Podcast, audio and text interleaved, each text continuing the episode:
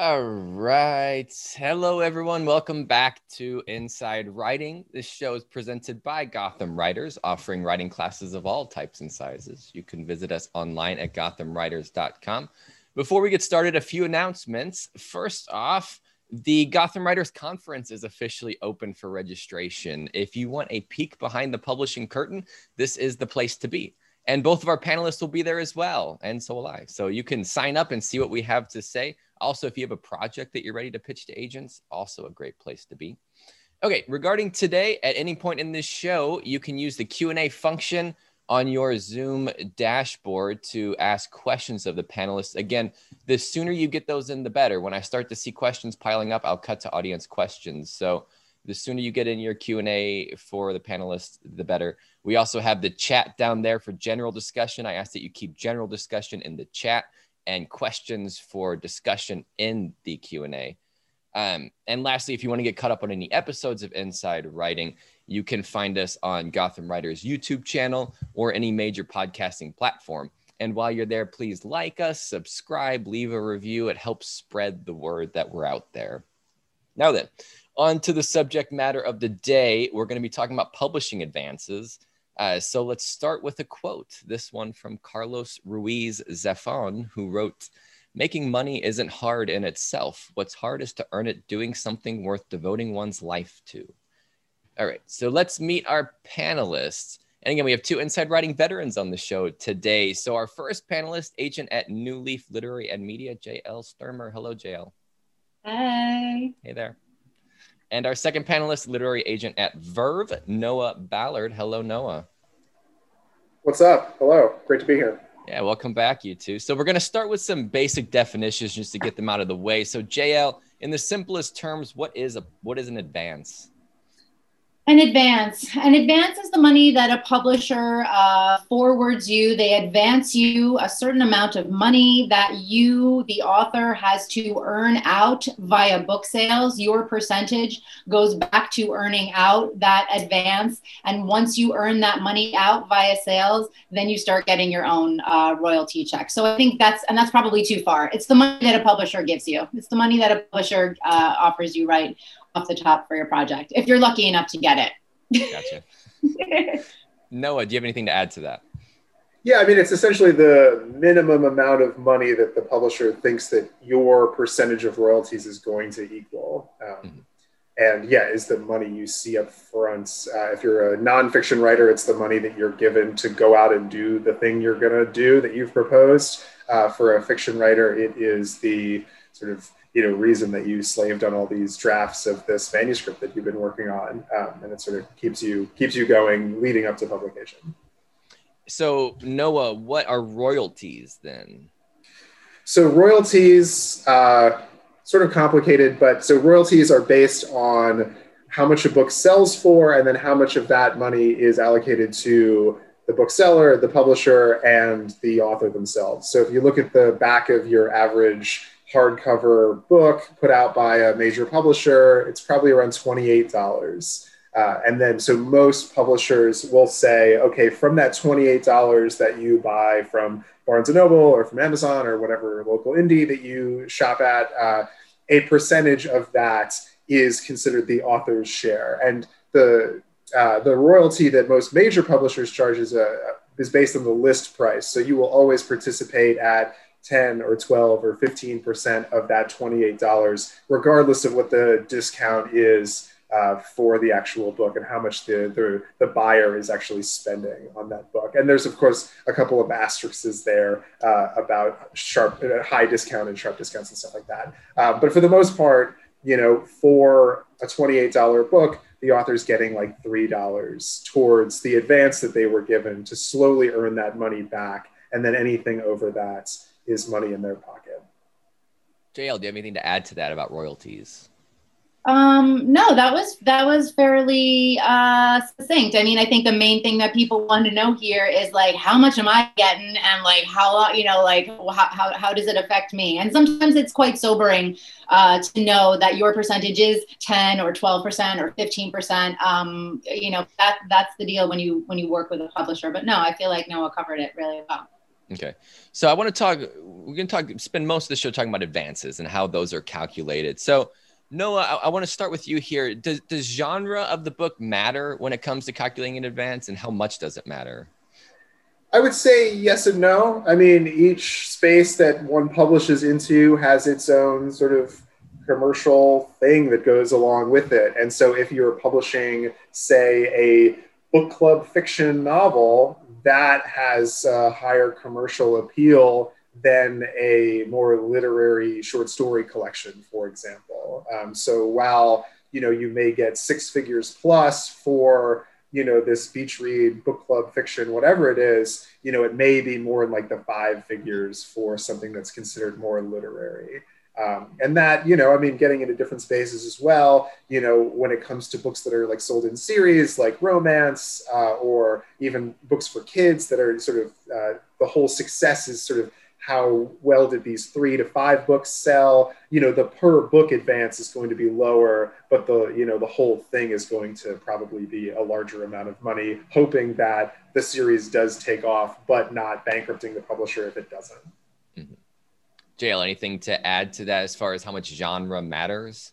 Sure. I mean, I think for me, when I first started working at New Leaf, New Leaf was predominantly, um, you know, YA fiction, a lot of fantasy, a lot of um, a lot of genre fiction, and my uh, my mainstay is adult nonfiction. So when I first started working at New Leaf, like you know, my colleagues were doing these like incredible like six figure deals. They were they were really kind of churning it out. And as Noah was saying, nonfiction can be a different. You can definitely hit it like that but it is you know having a dedicated fan base to a certain character or genre you know means a lot more. Books are being sold. That means that you can get a higher advance. So i think it is um, i think it is in uh, alignment with you know how commercial is your idea you know to the point about literary literary you know a smaller audience usually yields a little bit of a smaller uh, advance. Not that there isn't room for growth but i do i do think that you see a variance and one thing to add to the, you know, the advance, and we, I, I'm happy to focus on that, you know, through the conversation today, but the advance is just the money you see up front. So in a lot of cases, while there are those like humongous blockbuster sales up front where, you know, the author participates in six or seven figures,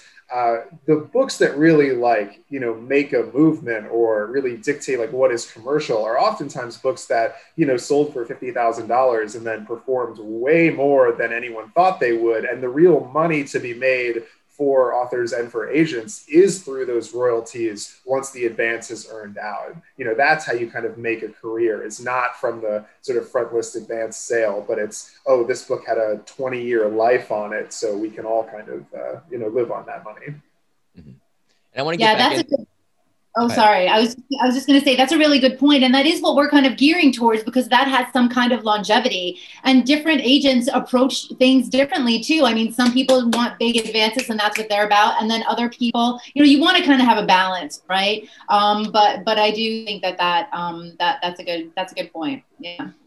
So I want to get I want to get back into that, but I would just have two more questions on advances, just in terms of getting an idea of what can factor into it. So JL presumably debuts advances are less. Is that generally the case? I mean, it can it can be. I mean, I think a lot of it is contingent upon what your platform looks like. What are you bringing to the table? And I think it's different for fiction and for nonfiction. Um, you know, I think you can cultivate these days. You can cultivate a fan base even when you're working in certain, you know, certain genre fiction. Um, you know, whether it is, uh, you know, on social media or you're you know posting your stuff at different websites you know like different platforms that people are kind of gravitating towards you and you can show that and that can um, that can uh, get it advance up. Also how many editors are interested in it. If you send something out and you got a lot of different editors interested then you have some leverage and then you can um, you know you can kind of work those angles. So debut can be um, one of the most exciting things that an editor can see uh, based on what you're bringing to the table and how we're able to position it mm-hmm. right because there is no track record for a debut especially for debut fiction oftentimes I would say the, the spectrum for the amount of money you can expect on a debut novel is so much wider than even a successful second or third novel because you kind of know where that person's going to land. Like if their debut novel sold 50,000 copies, you know, it's the question of, okay, can we expect to sell at least 50,000 more copies of the second book? Will it get bigger? Can we build this person? Or are you going to see like a fall off there? Like, is it going to be less because like this book was the biggest thing they're going to do and everything else is sort of going to go downhill from there? Uh, so that's part of the calculation. But the more numbers you have in front of you, the more track record you have, the easier it is to kind of you know tailor expectations and temper expectations. Whereas with a debut novel, like that's why you see some of these crazy sales happen, is because there's there's no track record, and if there's ten other people interested, then those numbers get a little crazy. So so Noah, would you say that it can that it's i mean it's hard to say this is not really a black and white question but is it better to get a small advance in some cases?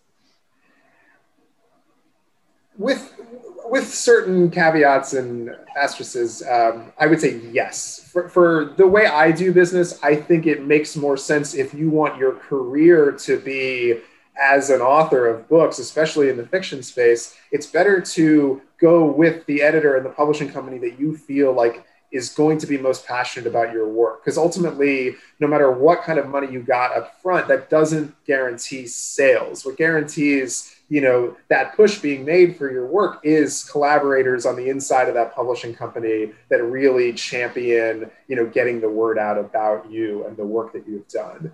Um, you know i think we've seen a lot of cases where debut novels were bought for seven figures and they were considered crushing failures because they only sold 200,000 copies. And like that wasn't what they the publisher wanted it to do.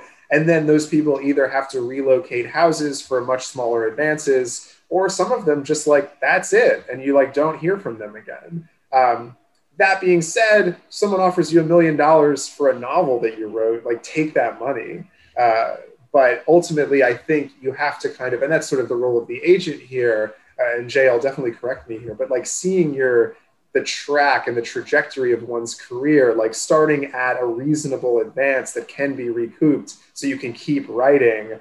Oftentimes equals more money long term than just like one six or seven figure advance that you will never earn back. I, I mean, I totally agree with that. And that that's my, you know, it, it's, I think that the pressure comes when you start to see like what are your friends doing? What are other people getting? And like the momentum of people getting excited about that kind of stuff and dreaming of that you know like uh, that is it's a real kind of thing to contend with.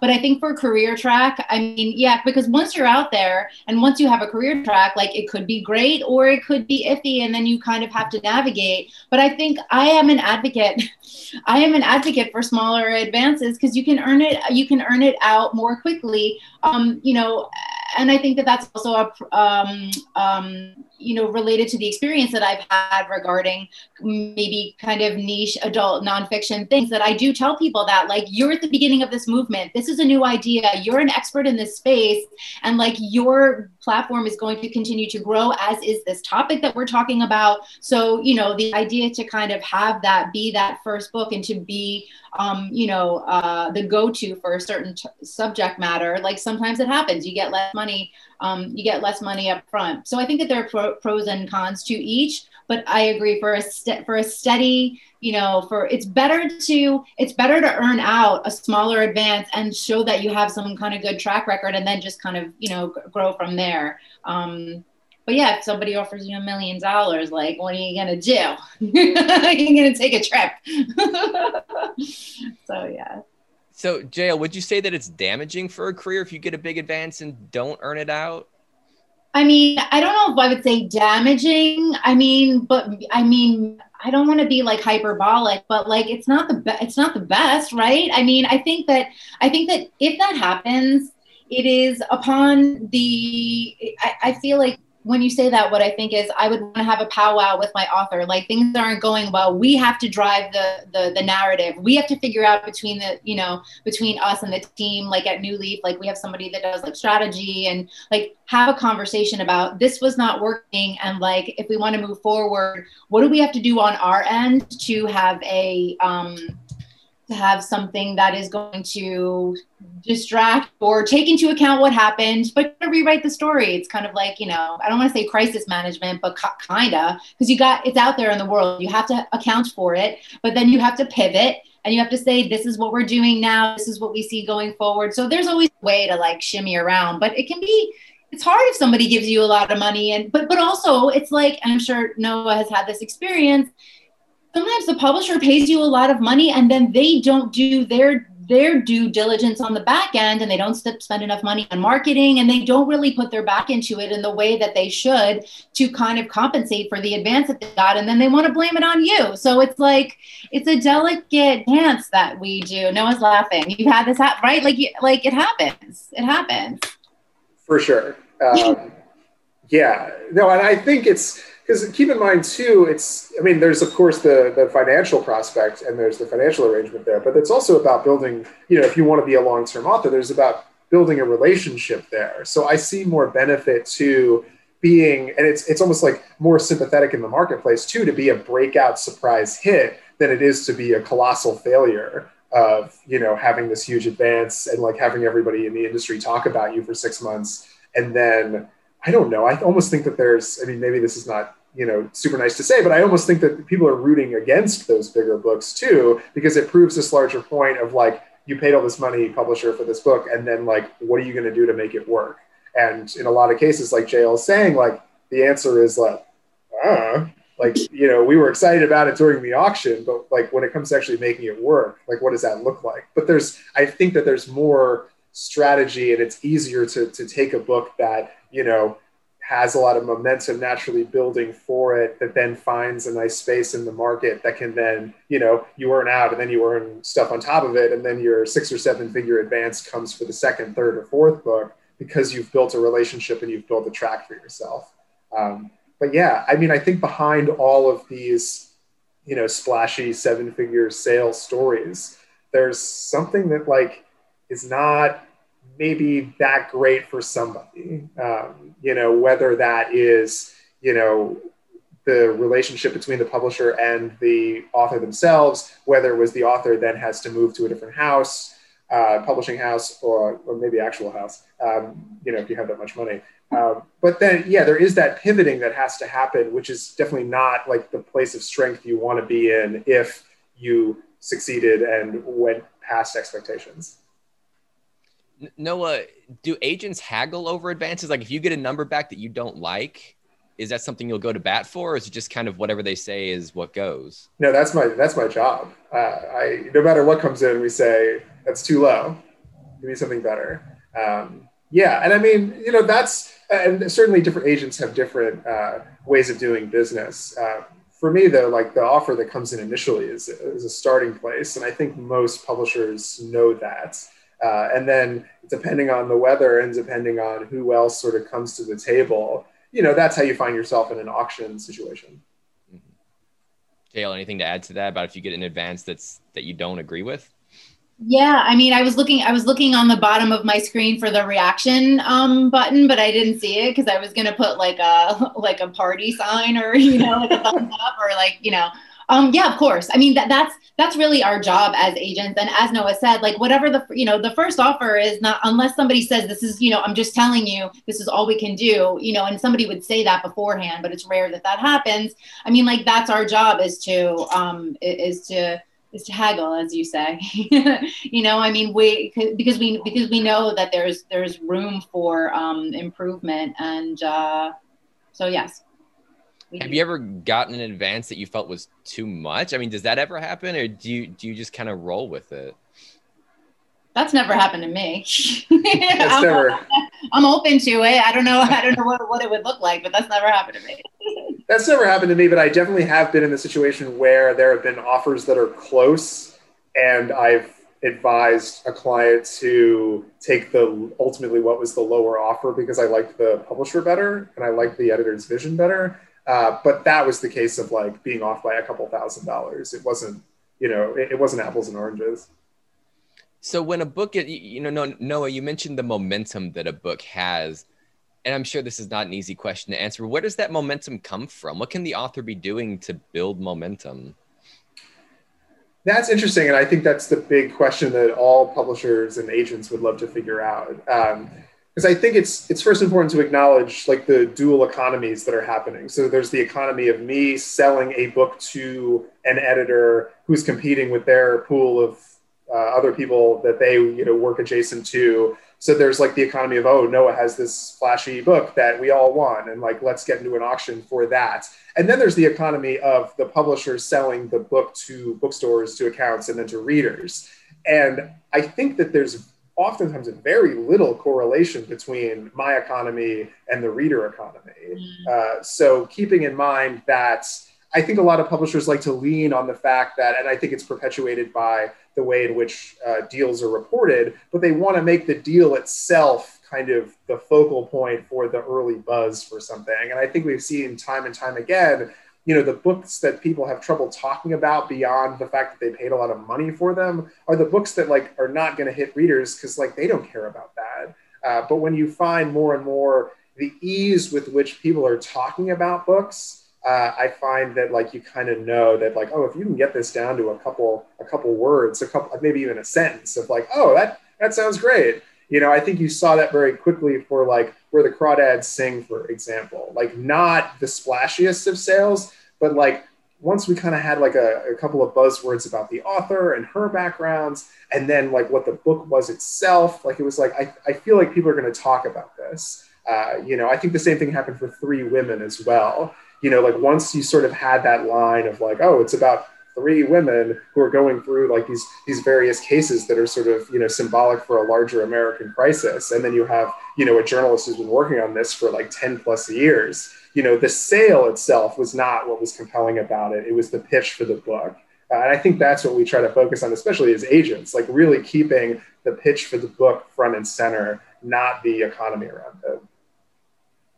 JL, do you have anything to add to that? And also just focusing on what the author, if they can do it, because it, it, all sounds very just dependent on the the flow of the market. So is there anything the author can do? Well, I mean, I think I think that you know the author can see where, pardon me, their book and their project aligns with what's going on in the world. I mean, and I think I think that that's you know I think that that can I think that that can work for, I mean, definitely for commercial fiction and even in genre fiction, if you can reflect, you know, something even within your genre, reflect some kind of like, you know, thought pattern and conversation that's going on in the world and making it relevant. I think that, you know, it, it is, if the author can uh, make those connections and see, you know, where you know this would connect with a larger audience and why um, I, I, think that, that that that's something that they can do. And that can come via you know the content itself like the characters that you're writing the problems that people are you know the conflict that, that's happening with people. Um, you know i feel like there's always like a spate of dating books you know written about you know like guys that won't commit or you know like whatever is kind of happening in you know in, the world like having a fictionalized version of that i think can be appealing to people who are looking for you know uh, commercial fiction and again anything that's kind of talking about you know, race or, you know, I, I, mean, just we have a very wide variety of subjects right now that people can write about. So I think that showing you know, and this, pardon me, goes for nonfiction as well, showing why your book is relevant now. Why why are people going to want to read your book now? And I think that that making those connections for the agent who can then help get the pitch together and then inform, you know, using that pitch and informing um, the editor so that they can hopefully pass it on to the rest of their team and do the behind the scenes work that we were talking about earlier. Like it's the momentum comes, the momentum comes from the author. I gotta tell you, like the momentum comes from the author. And I'm having this reaction right now because somebody, there's a really nice person who I've been in kind of casual co- conversation with who keeps coming back to me and being like, you know, I don't know what I want to write. I don't know what I want to write. And I'm kind of like, dude, like you got to figure that out. And you have to be really excited about it because I'm down to get excited. Like I'm here for the excitement, but like you can't uh, be asking me what you should write because you think I'm an agent and I know what's going on in the world. I have the same access that you have to be honest, at this point in time. So it's up to you to kind of, you know, um, get that get that momentum going in in the aforementioned ways. Was that helpful? yes, it was. no, anything to add to that? No, I think that's that's really smart because like no one's going to be more excited about your book than you are. You know, we're just fine. I think the role of an agent is really just finding opportunities for an author to succeed. But without that initial nugget of an idea and that passion, you know, especially I think in nonfiction, you know, because you're going to have to talk about this thing for for months and months and months, if not years. If I mean, God forbid the book really works, you're going to talk about it for the rest of your life.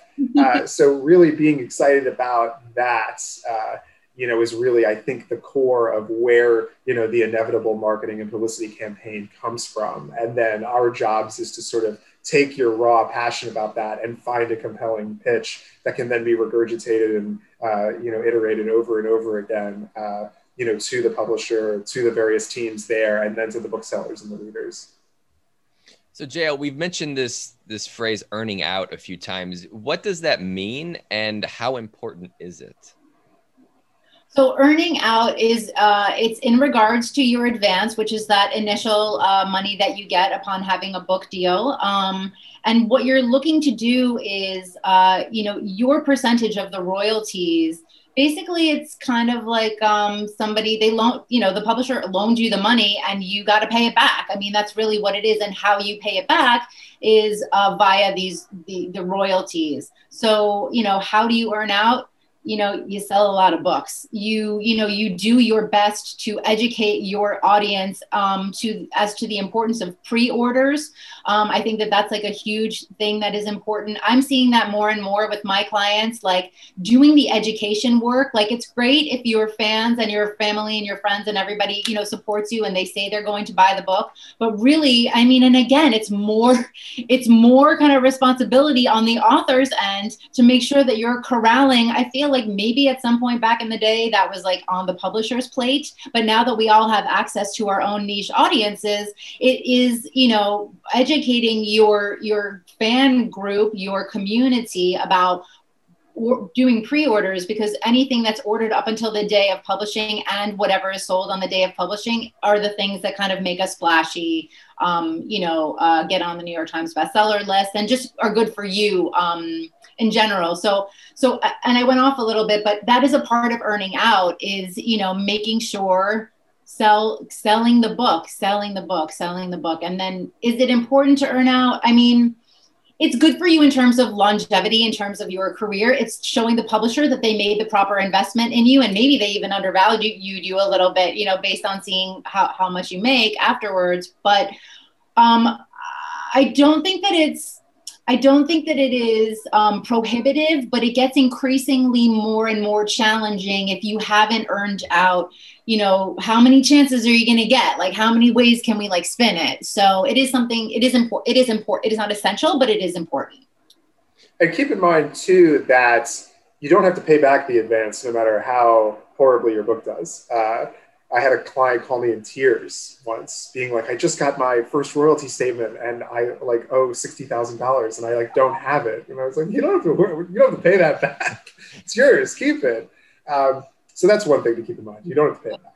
Yeah. Uh, the other thing is that because the publisher, your royalty share is 10, 12 and a half or 15%, but the publisher's percentage is like 50%. So keep in mind that like they make money before you make money. So there are books out there that have only that have not earned out that are successful for the publisher because they've paid back the hundred thousand dollars or whatever they've paid you faster than you've earned out that percentage. So keep in mind too that you know I mean there's like the famous Andrew Wylie quote of like the most successful authors never earn out because like the advance was at such a great rate that the publisher made money and the author made money, but it never earned more than that. Um, so that keep that in mind too uh, when you're doing the math in your head. Uh, that they're participating at about half the list price. How often would you say authors don't earn out? Is it fairly common, or does it never happen? I'd say for the, most of the time, the authors do not earn out. It's common. But, I think it's, yeah. very common for, for authors not to earn out. It's out. the vast majority of books, I would say. Okay. And, but that's not to say that they're not successful. Like you don't necessarily have to earn out uh, to be successful and to then have another book. Mm-hmm. So I, I want to get on this notion of being a full-time writer, since this is something that so many people have as a goal. Noah, how can people best set themselves up to be a full time writer? I mean, I, this is a big question, but just some general building blocks for people that are just getting started and they have this notion of this is what I want to do with my life. How do you start? I think it, yeah, I mean, it depends on your space and what kind of writing you're doing. Uh, a lot of the nonfiction authors that I work with, for example, a lot of them, you know, live and die on journalism and magazine writing and you know having staff jobs for various publications uh, and that's kind of the main thing. And then you know we infuse them with a book advance every couple of years uh, which is great and that's how they make money. Um, for fiction writers you know i think it's in this economy pretty tough to just be writing fiction prose for a living. Uh, you know that being said you know of course, look at the clients that I work with every few years. Again, we infuse them with a, an advance, um, you know, for their next novel. Uh, but I don't know that while it's never been a better time to try to publish fiction in the world, it's never been a worse time to try to get money to produce fiction and publish fiction in the world. Um, so that can be a challenge. You know, a lot of the fiction writers that I work with are professors uh, at universities, you know, or they have some totally unrelated job. Um, what's been fun about the the move that I made from just a straight literary agency, Curtis Brown, to Verve, um, which is more of a talent agency, is that you know we're now finding opportunities for some of those fiction writers to work in other mediums. So to like pick up TV staffing jobs, or to like take a pass at a movie script that needs you know a polish or something like that. Uh, so there are opportunities. Like there's never been more creative media being pushed around to various streamers and channels and movies and all of that kind of stuff, podcasts, reality, you know, you name it. There's people looking for creative people to do that. But I think it is in this day and age really about diversifying your portfolio of work. Like I think it is worth sitting down over that, you know, couple of weeks or couple of months and like writing that pilot or writing that spec script or you know, pitching that podcast or whatever it happens to be that you can not lean totally on the advance for a book or the idea that the New Yorker is going to pay you $10,000 for your short story. Because uh, that economy is not one that I think that props up a lot of people. JL, what about you? For people that want to be full-time writers, what would you what would you suggest? I mean, and I have a lot of you know I have a lot of nonfiction clients as well um, who are journalists. I love working with journalists for a variety of reasons, and one of which is like they're doing other stuff, right? So I mean, like nobody, you don't want to call your agent and be like, I can't, you know, I can't pay my rent because we're kind of like it's so it fluctuates so much. It's such kind of like a long game, you know, situation. It's it um I think you know not only to maintain you know your your own sanity, but just to kind of um, like flow your creative energy in the way that you wanted to, which is not being worried about money. You want to be able to write the thing that you want to write in the way that you want to write it, and stressing about money all the time is not going to help you. I mean, I don't think maybe it helps you, but I don't think that it's very helpful. So I think that you know having another having another job and figuring out you know like plotting, planning. Um, you know, I think that all those suggestions that Noah made are good in terms of if you're writing, um, you know, seeking other opportunities.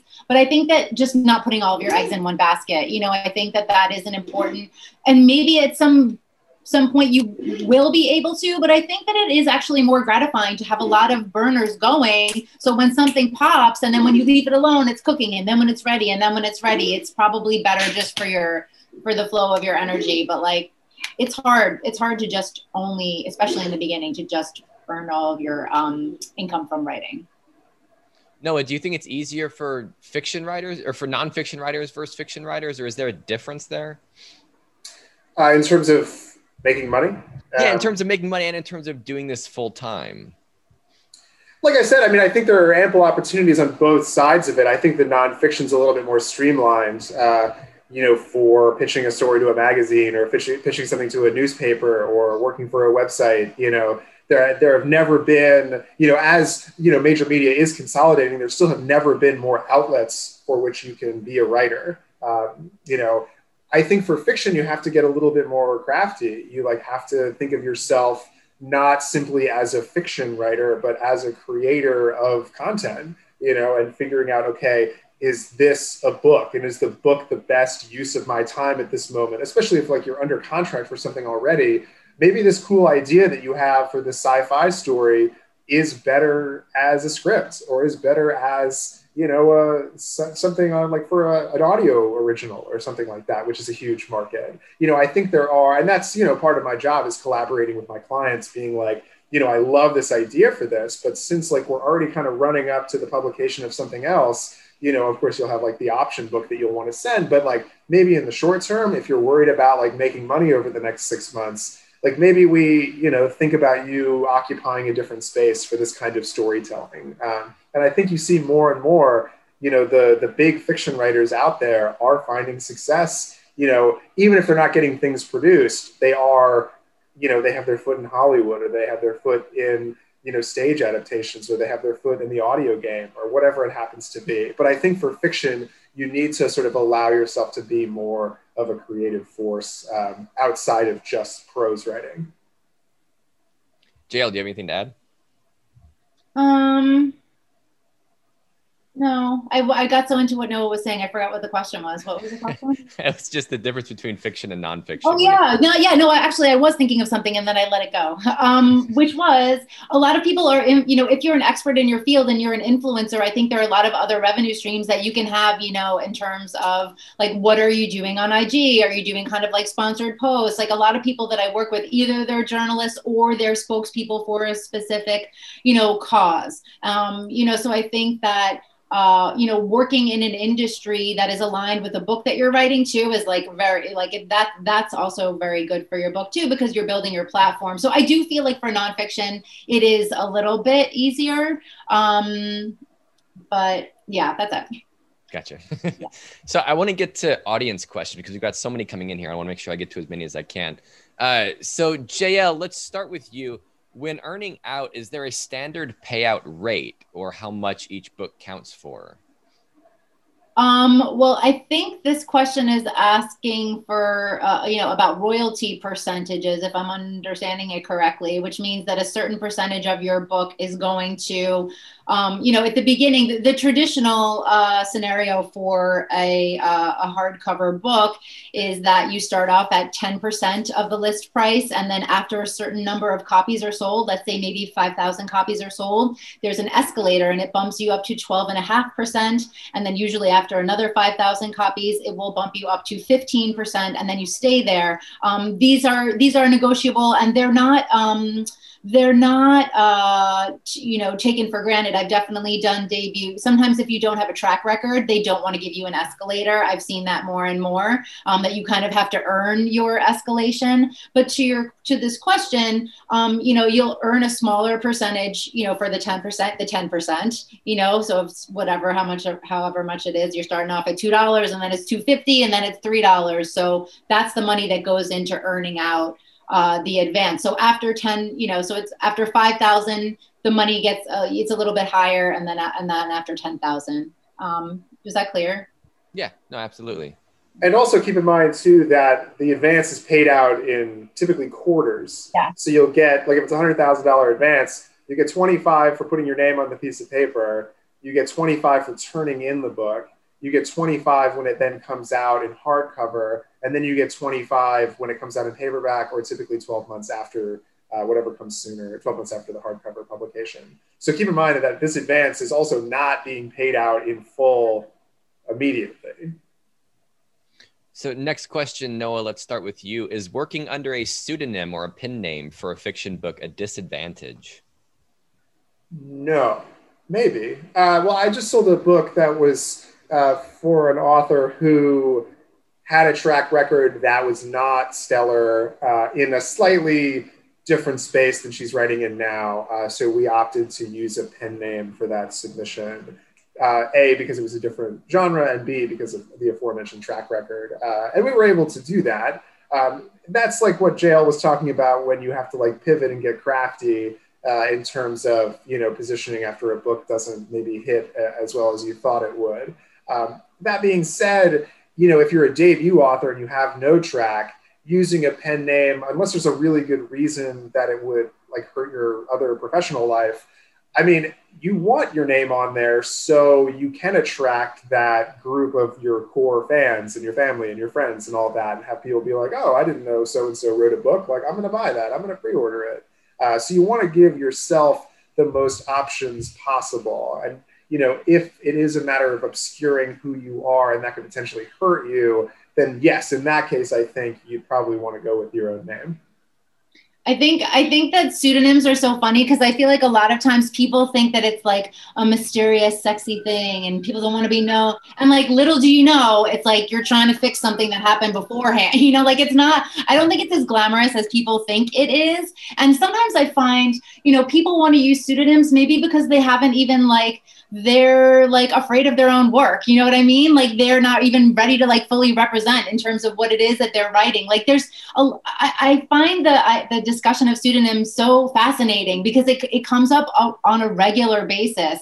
Um, and I'm glad we're kind of talking about this in a kind of uh, frank and candid way, just because um, like what like you know like Noah said like what don't you want people to know? You've been working hard on it. Like you wrote this amazing book. Like you want people to like they know your name remember your name. Um, but of course there are always instances where um, you know you, you know you, you, for safety or protection or like you were saying about your um, about your profession that it wouldn't necessarily jive but um, yeah. Yeah i had a former colleague who is an agent and then she also writes fantasy books. And so she writes those under a different name because she doesn't want her writing career to affect her agent career. So like that I get, and she's a best-selling author now. Um, so things like that do work out if you have a compelling reason to do that. But again, this person was a known quantity because she already had her foot in the publishing industry because of her being an agent. Next question, JL, we'll start with you. Do you have any examples of a book that started out with low expectations or small advance and then took off meteorically and earned huge royalties? Um, I mean, uh, I'm not necessarily on my list right this moment, but the first person that I thought of, and I actually thought of this person earlier when Noah was talking about something else, is um, Roxane Gay. You know, I think that when, you know, um, when everybody was kind of coming out and talking about publishing paid me, and you know, there was a lot of transparency as far as that was concerned.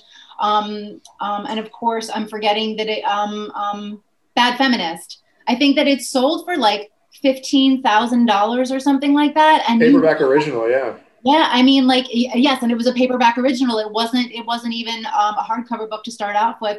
And then, like you know, that her her career took off, and it was like it's great in that it earned out and now she's you know making royalties but also the way that we were looking at it was like wow you don't even see the potential and value that this person has um, you know so i think that those can be stories of, of vindication um, uh, and i definitely think that it's a possibility again based on like what is happening in the world how are you positioning your book? You know maybe you were a little bit too early on something and now you see an opportunity and the world has changed and it's time for you to talk about whatever it is that your book is talking about. So um, i definitely think that it's a it's a possibility no, yeah, I mean, you? I think you, I think you see it all the time. Uh, like one of my favorite books, I think of, uh, of 2018 uh, was Bad Blood uh, about Theranos and Elizabeth uh, Elizabeth Holmes, um, about that whole startup thing and like the true crime behind that. And that book sold for 50 grand, uh, and then was one of the best sellers of that year and won all these awards. Um, from my list, my writer Tochi Onyebuchi, his book Riot Baby, which is above my shoulder here we sold that for like four figures and it's now in its like 15th printing and has made so much money in royalties that like he is now a full-time writer. Uh, so there are those success stories where you know there's something little that really like hits you know? I mean his happens to be tied into you know the mashup of you know these larger questions of racial inequality as told through like a superhero story. So it was like two things that really kind of balanced out in the zeitgeist of 2020 um, but yeah, so like it's really about being in that moment. But then like we negotiated the royalties and the contract in a way that if the book did hit, you know, he would thrive. And so that's what he's doing now. Uh, and then again, he's one of those people who's now exploring different mediums uh, in order to to make more money and to increase his profile as a writer. Um, but yeah, there are definitely those cases, and I think you know I I don't want to make this claim about all the books that I've worked on, but I think it, there really is like an inverse correlation about like the books that are surprise hits and the books that like weren't you know huge advances up front. All right so questions are coming in hard and fast so i'm going to try to get to as many of these as i can. Uh, noah you mentioned an auction. What does it mean when a book goes to auction So my process going out on submission with a book is that, you know, I'll have conversations with editors that I like and be like, hey, I'm working on this book and I think it's really cool and I think you'll like it. And then I send them the manuscript with like a little pitch about it and the blurb about the author, you know, and you check in with people and you sort of keep try to keep momentum high. You know, and every once in a while, multiple people come out and they're like, "Oh my God, I read this and I love it! Like, what do you what do you want for it?" Uh, and so then you kind of line up this you know this situation where on a specific day or a specific set of days where editors from publishing companies come in with amounts of money and you kind of set rules for okay this person bid this much well now i'm going to go back to the other person and say okay we have this much. Do you want to outbid that person? Do you want to match them? Um, you know i think i tend to be more on the side of you know as mentioned earlier my priority is finding a passionate advocate internally for the books that i work on. So i don't really typically do these like humongous submissions where you know a lot of people come back very quickly with yes or no's. You know i typically try to tailor it to a handful of people just to gauge especially for fiction because like there's oftentimes too where you're out in the marketplace and it's like oh god there's something wrong with this book that i didn't see. So it's better to like have six people tell me that than 60 um, but that's kind of how i work so you know typically the auctions that i'm in are you know with three or four people at most. Um, but then yes there are those situations where a lot of people are really interested in whatever you're selling. Uh, and much like, you know, the auctions you see for art or antiquities on TV with the people raising their hand, it's just a very slow version of that via email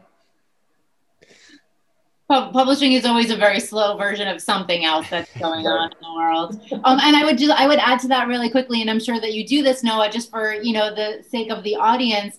You know, part of that process before you go to an auction is that like you talk to the editors, right? Like we we pick people that we think are going to be a good match for you, and then if an editor is interested, we have a couple of meetings.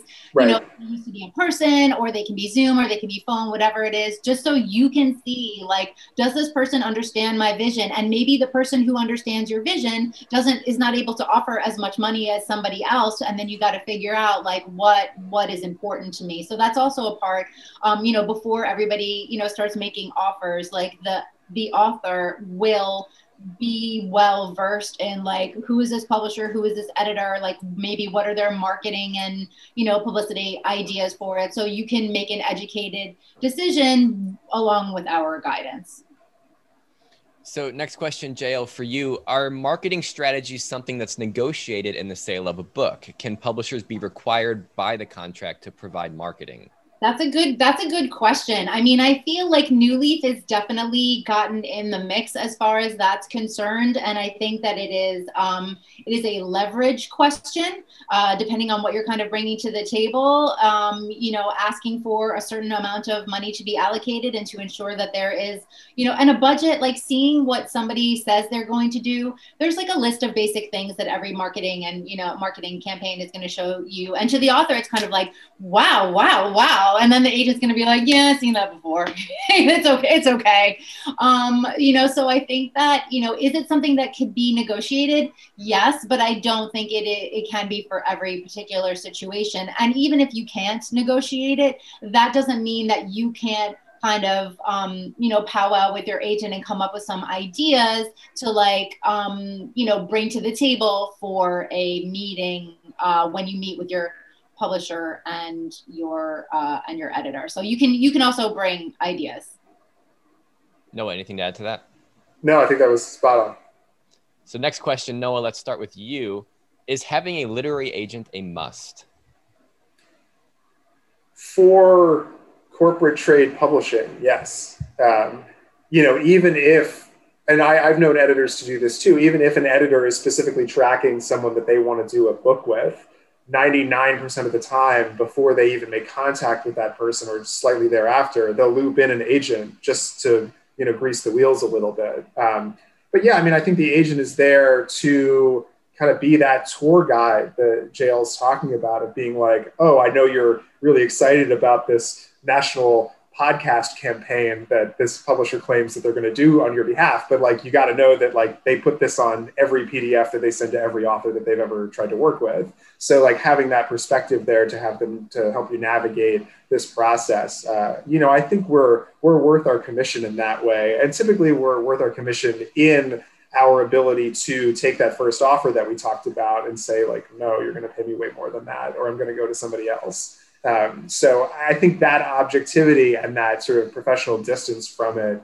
you know does prove uh, useful. Um, yeah i don't think I, I know of any unagented uh, books like in big corporate big five big four and a half whatever we're calling it now publishing.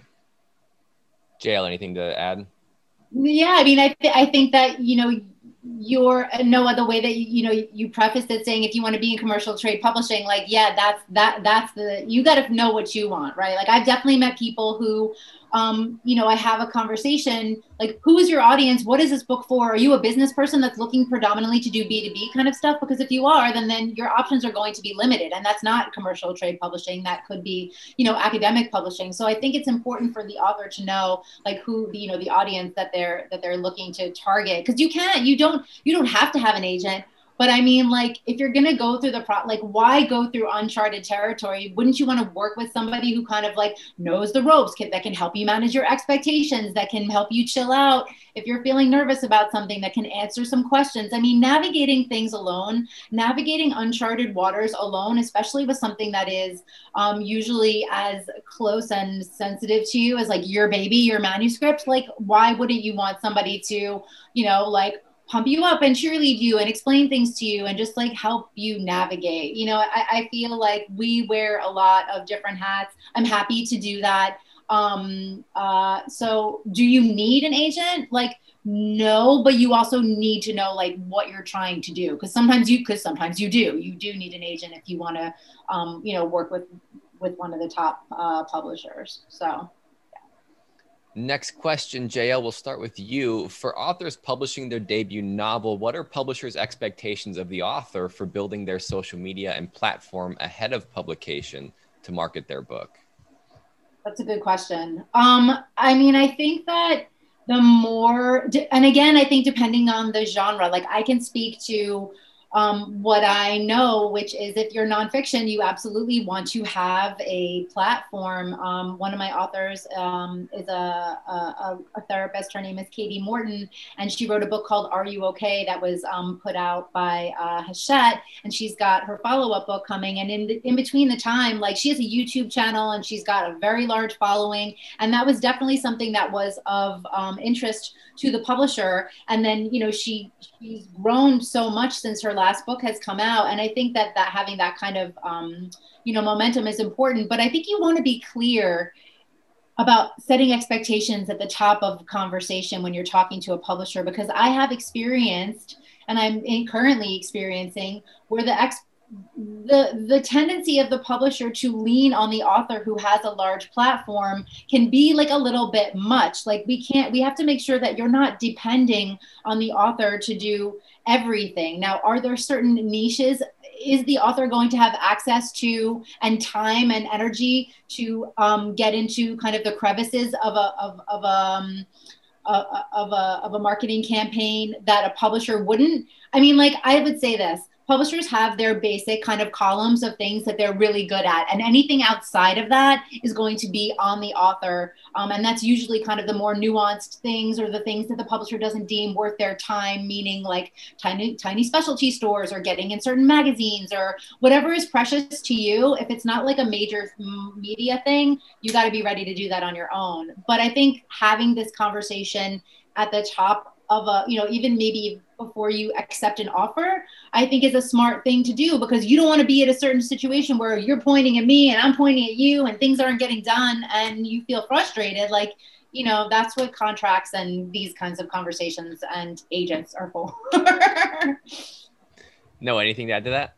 Yeah and i would also keep in mind too that you know the numbers have to be pretty big for social media especially to make any difference. Um, you know it, i mean we're talking tens of thousands of followers or like if there's some of the newer stuff like tiktok like if you're on there and you don't have a million followers like that's just not a number that makes any difference. Um, but i also would caution people that you don't necessarily need social media for example to prove that you have a platform. Social media is just like an easy way to be like look at this number like here it shows the people care what i say um, but I'm working with a client now who has like no social media, but like he appears on MSNBC all the time. So like that's a platform. uh, you know, and that his various professional uh, entities are also his professional platform. So, especially for nonfiction, I think it's a little bit different for fiction, but for nonfiction, the argument you're making with a book is that I am an authority on X and I will tell you my opinions, and other people already care about this. And if you can't prove that to be demonstrably true with some previous publishing or with social media or with, you know, TV or podcast appearances already, it's going to be tough to make that argument to a publisher that they should invest, you know, in advance to have you write a book. Hmm. So let's try to sneak one more question in here. It's kind of a complex question, but no, we'll start with you.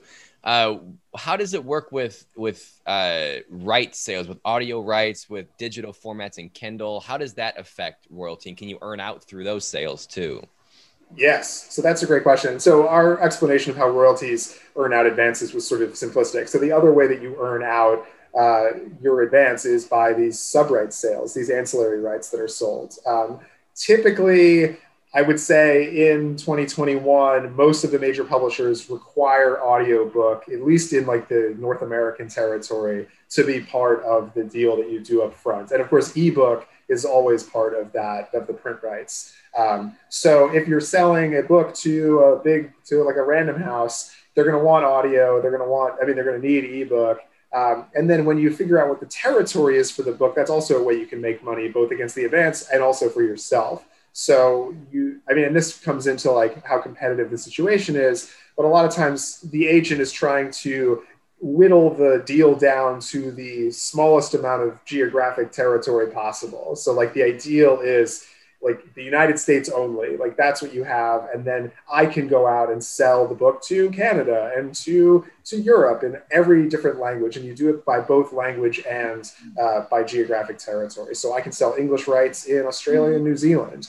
I can sell Spanish rights in Mexico and South America, and then a different edition in Spain, stuff like that. Uh, but if the it, it turns out to be a world rights deal with Random House US, then they are the ones who are going to be selling those translation rights and those ancillary rights to other territories. And so all the money that, that they have come in from that, a percentage of it will then go against your advance as if it was a royalty. Uh, so if they sell it for, uh, you know, $100,000 in Germany, it's typically like 75% uh, of that deal is against your advance too. So a lot of authors, you know, with sort of medium sized deals, if it's a big splash overseas, they'll earn out their advance even before the book hits the shelves uh, because of these ancillary rights. The one big caveat I will put out there though is that big publishers, no matter how big they are, no matter what company they're owned by, no matter how many different movies or TV shows that their different subdivisions make, publishers have no business being in the movie game or the TV game, uh, and there's no reason that you should give those rights to whomever because each publisher does not specifically have an entity that exists to sell your rights uh, to the screen. Um, they will only sell it if like interest comes to them. Uh, so 100% of the time, I would never include that in a deal uh, with a US publisher or with any publisher. JL, do you have anything to add to that? Um, I mean, I'm just impressed that you like wrapped that up like that. That was fantastic. Well, I only had three minutes, so I had to do my best. You, like you covered, like you covered, you covered all the bases. And in addition to, you know, and just kind of picking, piggybacking off of your last point, like a book publisher is a book publisher. They're not Hollywood. They're not. They don't know how to make movies. Like you know, they don't need those rights. You know, they can benefit if a movie is made, then they can sell more books. They can get, you know, you can do a new cover.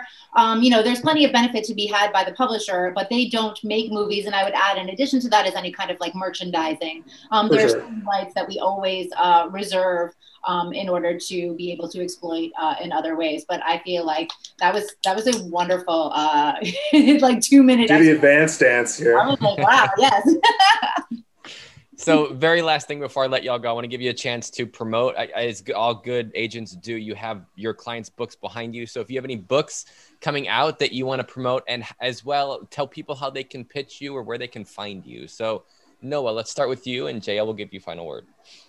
Sure. Yeah. I mean, the four books that I have just coming out here are Sidelined by Julie DiCaro, where she sort of looks at through the lens of sports about how women are treated in this country uh, and different workplace things. Uh, really, really great. She's done some awesome podcast tours and some awesome radio stuff lately. She's really cool. She's an editor for Deadspin. Uh, Jordan Farmer's The Poison Flood is a thriller set in Appalachia uh, about this musician who gets wrapped up in witnessing a murder by the son of a, a chemical magnate.